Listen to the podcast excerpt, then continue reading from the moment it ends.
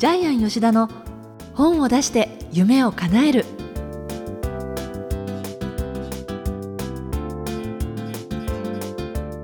小林まどかです。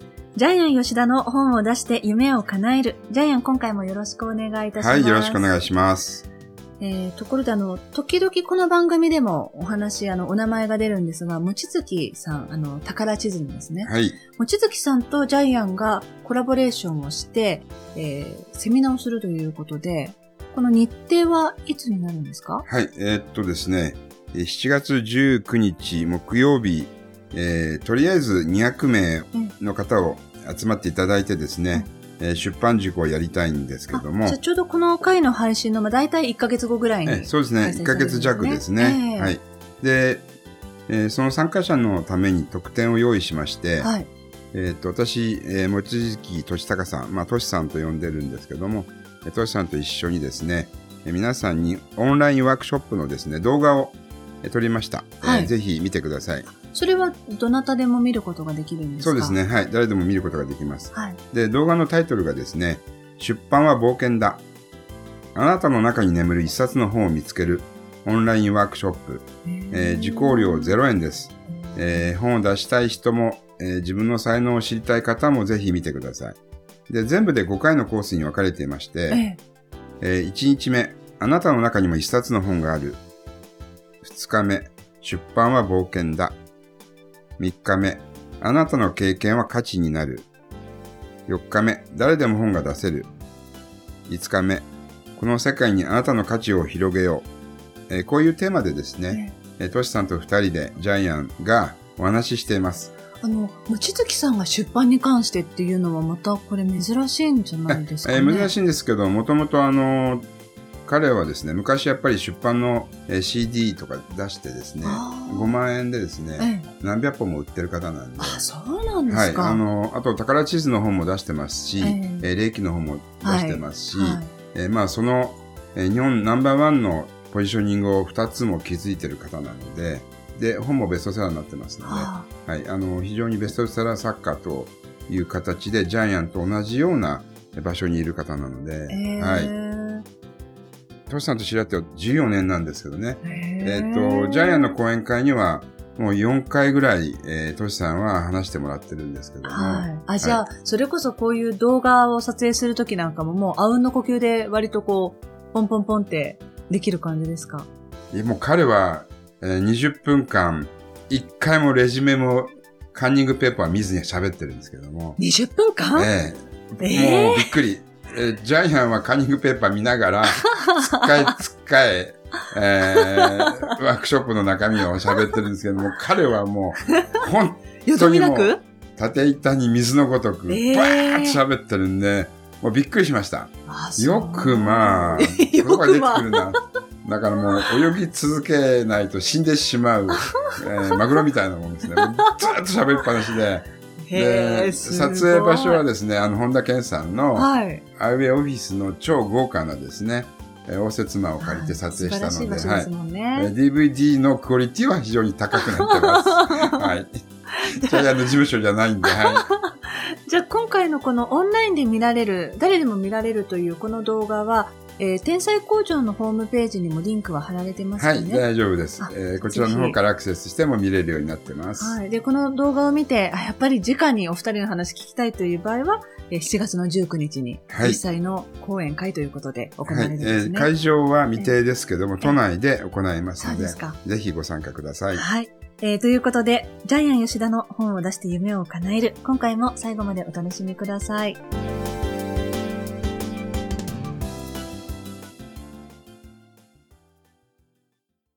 続いては、いい本を読みましょうのコーナーです。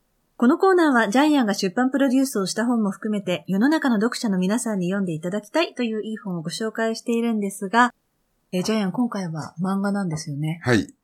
えー漫画、君たちはどう生きるか。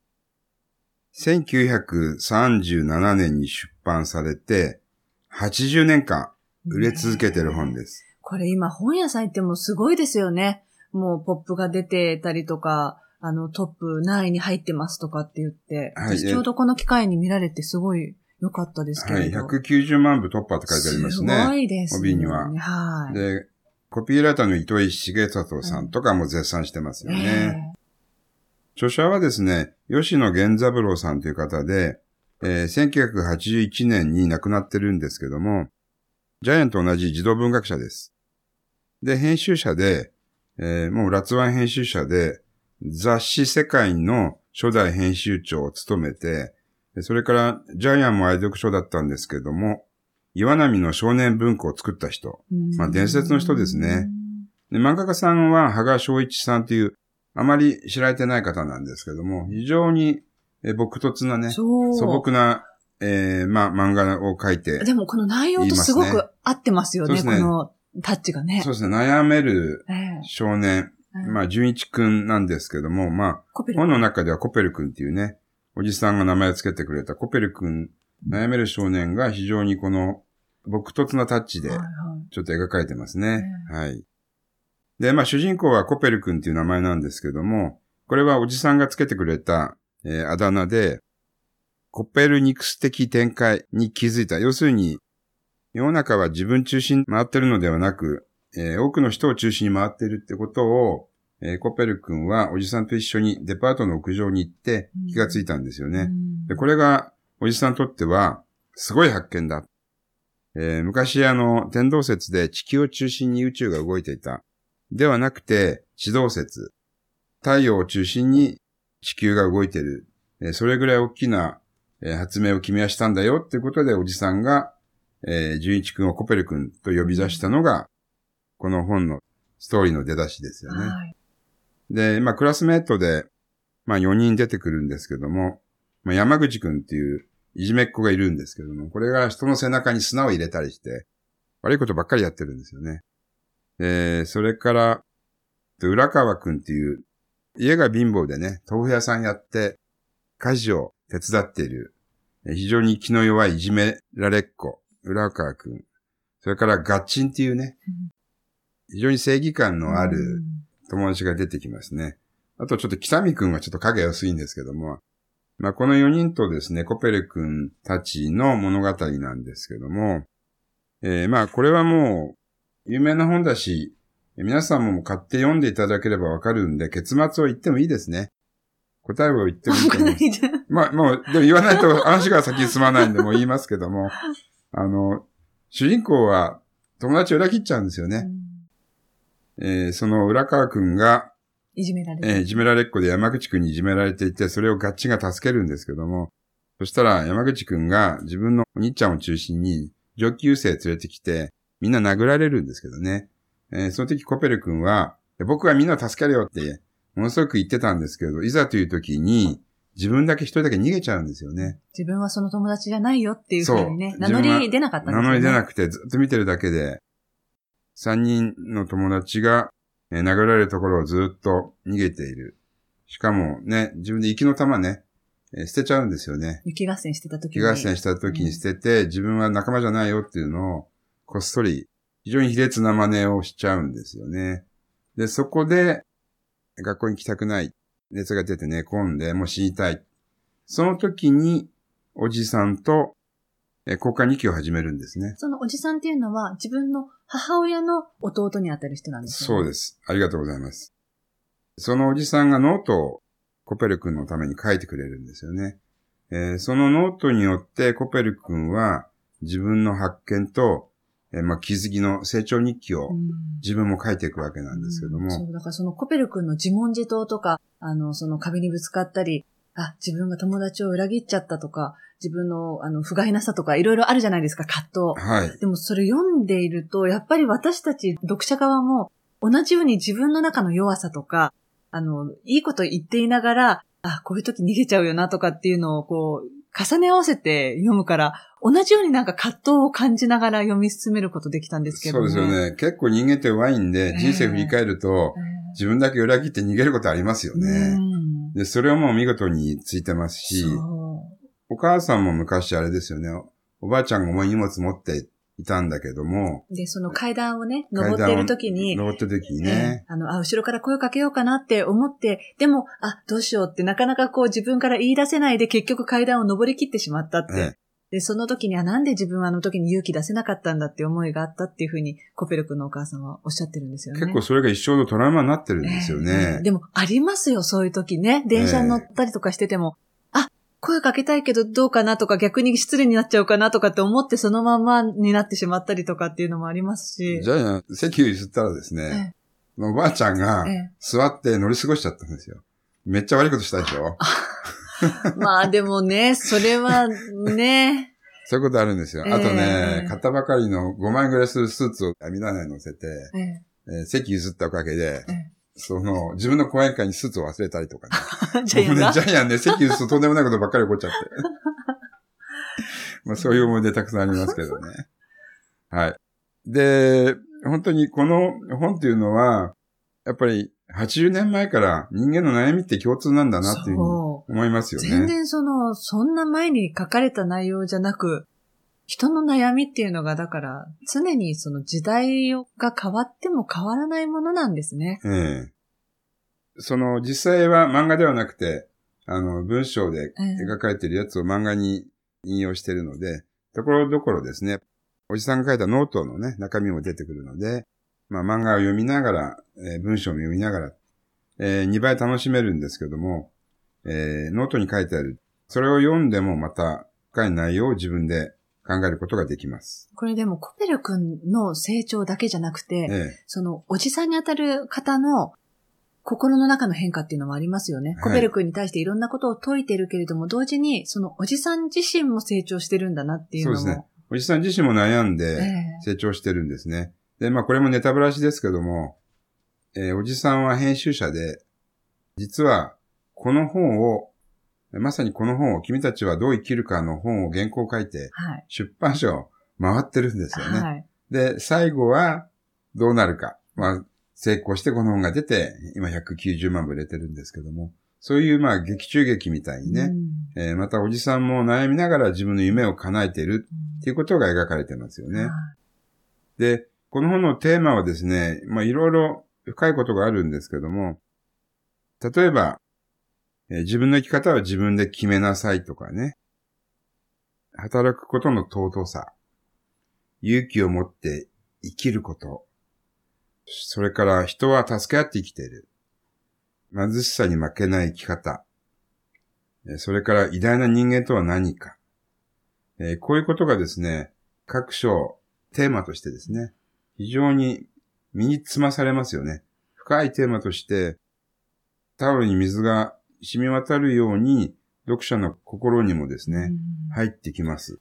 だから、今この時代になってもこんなに漫画化されて、売れるんでしょうね。売れるんでしょうね。ねだから、人間の悩みって同じなんですよね、ね80年前のね。ね前にお話ししましたけど、エジプトのピラミッドに落書きがあって、えー5000年前の人が書いてあるんですよね。今の若い者は。同じですよね。5000年前の人が今の若い者はダメだって書いてあるんですけども、これお同じことです。80年前ですだった。はねい。悩みは同じっていうのがこの本からわかりねます。変わらないんですね。はい。じゃあ、この本の眼目なんでしょうか？はい。えっ、と、過ちを認めよう。えーこの本の中のですね、重要なテーマの一つであるんですけども、えーやっぱり100人いたら100人とも私たち自分の過ちを認めることできないですよね。人を許すことできないですようんね。ね許すね。はい。自分の非を認めようともしないですよね。あジャイアンは特にそうなんですよね。で、ジャイアンももっと素直に生きよう。えーー私、ついつい今このスタッフの方たちの顔見ちゃいますけど、はいあの皆さんこう、ぐっとね、口を毎一文字に結んで、何も言いませんっていう感じで聞いてますけど。えっと今日はね、ちょっとまたネネタバラシなんですけど、今日は第二事務所で収録ではなくて、第一事務所で収録してます。第二事務所のね、真下で、ガンガン工事を行ってましてね。ブルトーザーの音が非常にうるさいので、今日は場所を変えてですね、環境を変えて初めての収録場所でやってます。で、えー戻ります。はいはい。じゃあ、過ちを認めるにはどうしたらいいか。もう、謙虚になるしかないと思うんですけどね。そうですね、はい謙虚さは大事ですね。これいくつになっても、また位が上がってきたりすると天狗になったりする人もいますし、ついつい人って自分のことを過信しちゃったりとか、なんかこう、選ぶったりとかしますけど、ええやっぱり謙虚な心っていうのは必要ですよね。で、作者はこの本の中で、まあ、網目の法則って自分で考えて、えー書いてるんですけど、まあ、これは生産関係ですね。ものを生み出すんですね。人間は自分では何一つ生み出してない。まあ、食べるもの、着るものですね。すべて誰かのおかげで、今自分がその恩恵を被ってる。えーこれをやっぱり認めることがとても大事じゃないかなっていうのが本に書いてありますけどもね。一人じゃ何にもできないですもんね。そうです。はい。謙虚になりましょう、皆さん。はい。ジャイアンが言うなっていう声が聞こえてきます。なんとなく、はいジャイアンは自分に言い聞かせてるのも含めてっていう感じに聞こえますが、えー以上、いい本を読みましょうのコーナーでした。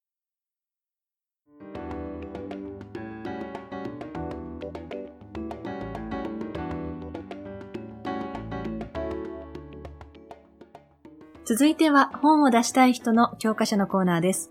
このコーナーは本を出すプロセスで出てくる問題を毎回1テーマ絞ってジャイアンが伝えてくださるんですが、今回のテーマ何ですか？はい。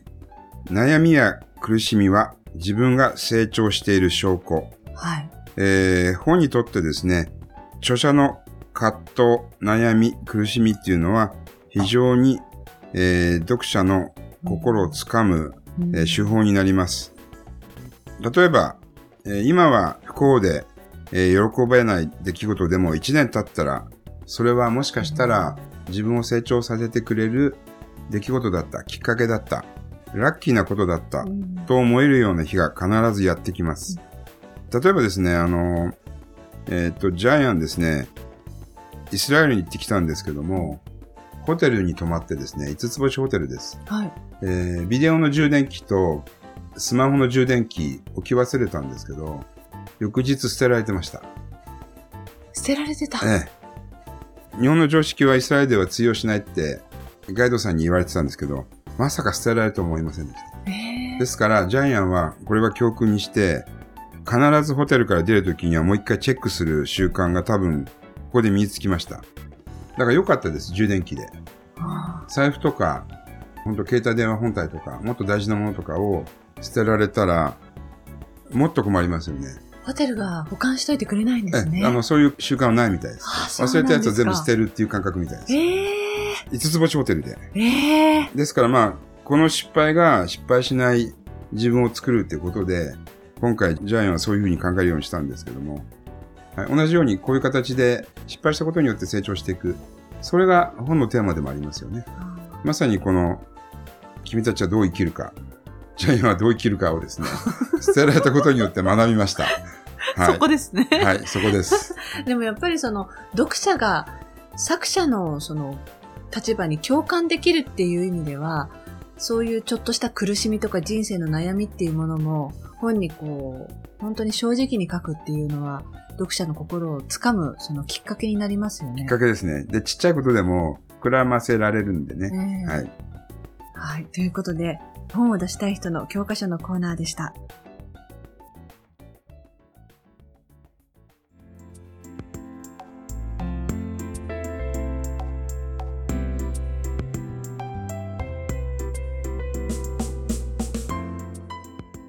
ジャイアン吉田の本を出して夢を叶えるいかがでしたでしょうか？